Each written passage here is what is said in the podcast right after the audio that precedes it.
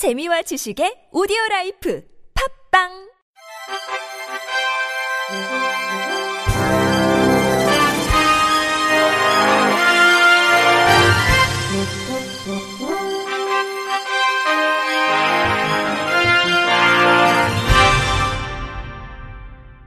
청취자 여러분 안녕하십니까? 10월 18일 목요일 KBRC 뉴스입니다. 2012년부터 만 3세 이상 장애 아동에게 의무 교육이 시행됐지만 시설과 특수교사가 턱없이 부족해 말로만 의무 교육이라는 비판이 나오고 있습니다. KBS 최유경 기자가 취재했습니다. 김효선 씨는 자폐성 장애를 가진 아들을 키우고 있습니다. 은우는 어린이집에 다니기 시작하면서 부쩍 예민해졌습니다. 인터뷰 김효선 장애아동 어머니. 아이도 느끼는 것 같더라고요. 적응하는데도 한참 걸리고 불안해 하더라고요. 뒤늦게 장애 전담 어린이집으로 옮기고서야 표정이 밝아졌습니다. 인터뷰 김효선 장애아동 어머니. 다 알고 계시고 더 많이 이해하려고 하시고 부모님들도 많이 보듬어 주시고 하지만 이런 어린이집은 전국에 178곳뿐. 들어가기가 하늘의 별 따기입니다. 들어가도 문제입니다. 특수교육 인력이 그나마 처우가 좋은 유치원이나 특수학교로 몰리다 보니 어린이집은 인력난의 허덕입니다.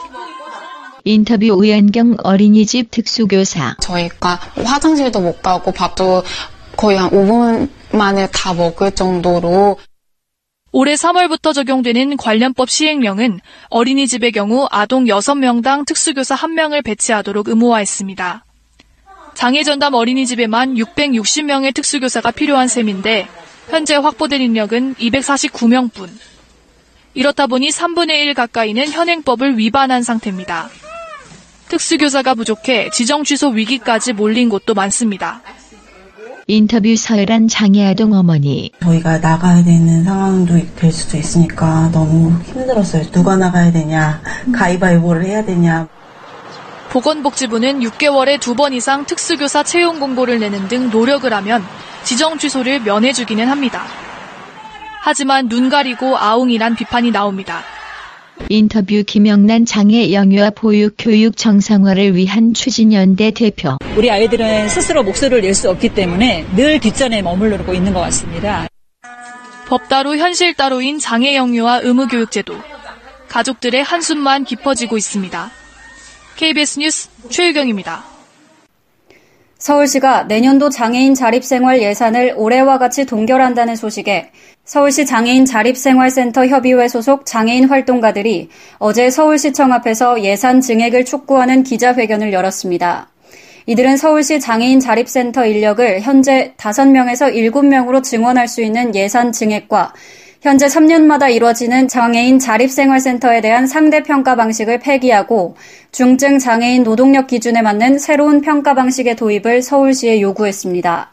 기자회견 이후 이들은 장애인 자립생활 예산 확충에 대한 박원순 서울시장과의 면담을 요구하며 서울시청 앞에서 무기한 농성을 할 계획이었으나 안찬율 장애인 자립지원과 과장과의 면담에서 자립생활 예산과 평가 방식 전환을 약속하면서 농성 계획은 중단됐습니다. 장애인 단체들이 어제 청와대 앞에서 기자회견을 열고 문재인 대통령은 참정권 보장 약속을 이행하라고 촉구했습니다.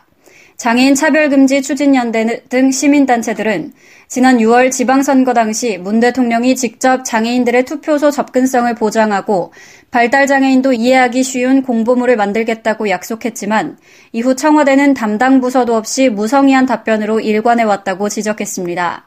이들은 올해 초부터 자체 조사 결과 투표소 일부는 휠체어 사용 장애인이 들어가기 어렵고 발달장애인이나 시각장애인의 경우 장애 유형에 맞는 선거 공보물을 제공받지 못하는 문제가 나타났다며 더 이상 문제를 미루지 말라고 주장했습니다. 최근 5년간 복지급여 부정수급은 늘고 있는데 이에 대한 환수가 잘 되지 않아 환수 미납률은 증가 추세에 있는 것으로 드러났습니다. 국회 보건복지위 소속 바른미래당 최도자 의원이 사회보장정보원으로부터 제출받은 자료에 따르면 최근 5년간 복지급여 부정수급 건수는 14만 4,661건, 환수 결정된 금액은 961억 원이지만 실제 납부된 금액은 598억 원에 불과했습니다. 환수 미납률도 2013년 28.7%에서 2017년에는 38.6%로 증가 추세인 것으로 확인됐습니다. 최 의원은 복지급여 대상이 확대된 것을 고려하더라도 부정수급자 증가 추세는 매우 우려스러운 수준이라며 서둘러 환수율 제고 방안을 마련해야 한다고 말했습니다. 이어 애초에 부정수급이 발생하지 않도록 심사 단계에서 철저하게 선별하는 것이 필요하다고 강조했습니다. 정부가 2015년부터 현재까지 총 13차에 걸쳐 복지 사각지대에 놓인 국민 80만 6천 명을 찾았지만 실제 지원이 이뤄진 인원은 19만 5천 명인 것으로 나타났습니다. 국회 보건복지위 소속 더불어민주당 윤일규 의원이 사회보장정보원에서 제출받은 17개 시도별 복지 사각지대 발굴 현황 자료를 분석한 결과 이같이 나타났다고 밝혔습니다. 특히 세종시의 경우는 2,651명의 인원을 찾았지만 실제 지원은 498명밖에 이루어지지 않아 지원율 18%에 불과한 것으로 드러났습니다. 외에도 서울, 인천, 대전, 울산 등은 21% 수준이었고 나머지 시도 역시 22에서 27% 수준에 그쳤습니다. 실제 지원까지 이루어지지 않은 61만여 명의 자료를 분석한 결과 50%에 달하는 30만 5천여 명은 단순한 상담 처리에 그치고 있으며 특히 3만 천여 명은 소재지조차 파악하지 못하는 것으로 확인됐습니다.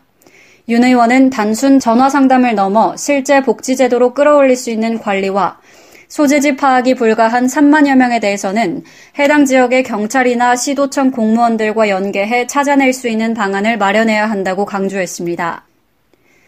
서울시 교육청 소속 강남 서초 교육지원청과 강동 송파 교육지원청은 오는 20일 송파구 문현중학교에서 관내 40개 중학교 특수학급 학생들을 대상으로 2018 훈훈한 통합스포츠클럽 대회를 개최합니다.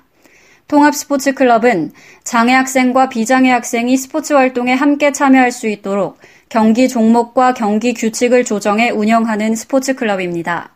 강남 서초 교육지원청은 그동안 특수학급이 있는 17개 중학교 학생들을 대상으로 통합 스포츠 클럽을 운영해 왔고 올해부터는 강동 송파 교육지원청도 동참하게 됐습니다.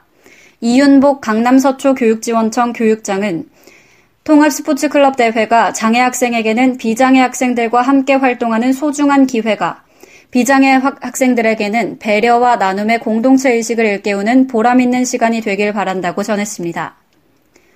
오영진의 희곡 맹진사댁 경사를 영화화한 시집 가는 날이 배리어 프리 버전으로 제작돼 제8회 서울 배리어 프리 영화제 개막작으로 상영됩니다. 배리어 프리 영화위원회와 한국영상자료원은 장애인 및 문화 소외 계층의 영화 관람 환경 확대를 위한 업무 협약을 맺고 1956년에 제작된 우리 영화 시집 가는 날을 배리어 프리 버전으로 제작한다고 밝혔습니다. 배리어 프리 버전은 백승화 감독이 연출하고 배우 김새벽이 화면 해설 내레이션 재능 기부로 참여합니다. 백승화 감독은 시각, 청각장애인 관객들이 영화를 어떻게 보고 들을 것인지 고민해 볼 수 있었던 소중한 시간이었다면서 더욱 다양한 영화들이 배리어 프리 영화로 제작돼 모두가 평등하게 영화를 누릴 수 있길 바란다고 소감을 전했습니다. 배우 김새벽은 화면 해설 녹음을 준비하며 영화를 듣는다는 것에 대해 생각해 봤다.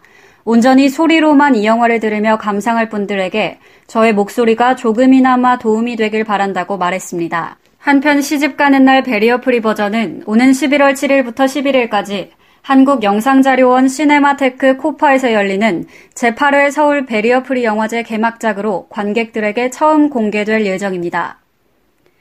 끝으로 날씨입니다. 내일 아침까지 경북 북부 동해안에는 최고 80mm 이상, 영동과 경북 동해안에 20에서 60mm, 경남 동해안에도 5mm 안팎의 비가 내리겠습니다. 서울 아침 기온은 예년보다 2에서 4도가량 낮겠습니다. 서울 아침 기온 7도, 대구 9도, 부산 11도로 예상됩니다. 낮에도 찬바람이 불며 쌀쌀하겠습니다. 서울 낮 기온 19도, 대구 18도, 광주 19도로 예상됩니다. 당분간 대체로 맑고 예년보다 쌀쌀한 날씨가 이어지겠습니다. 이상으로 10월 18일 목요일 KBRC 뉴스를 마칩니다. 지금까지 제작의 이창훈, 진행의 윤수빈이었습니다. 고맙습니다. KBRC.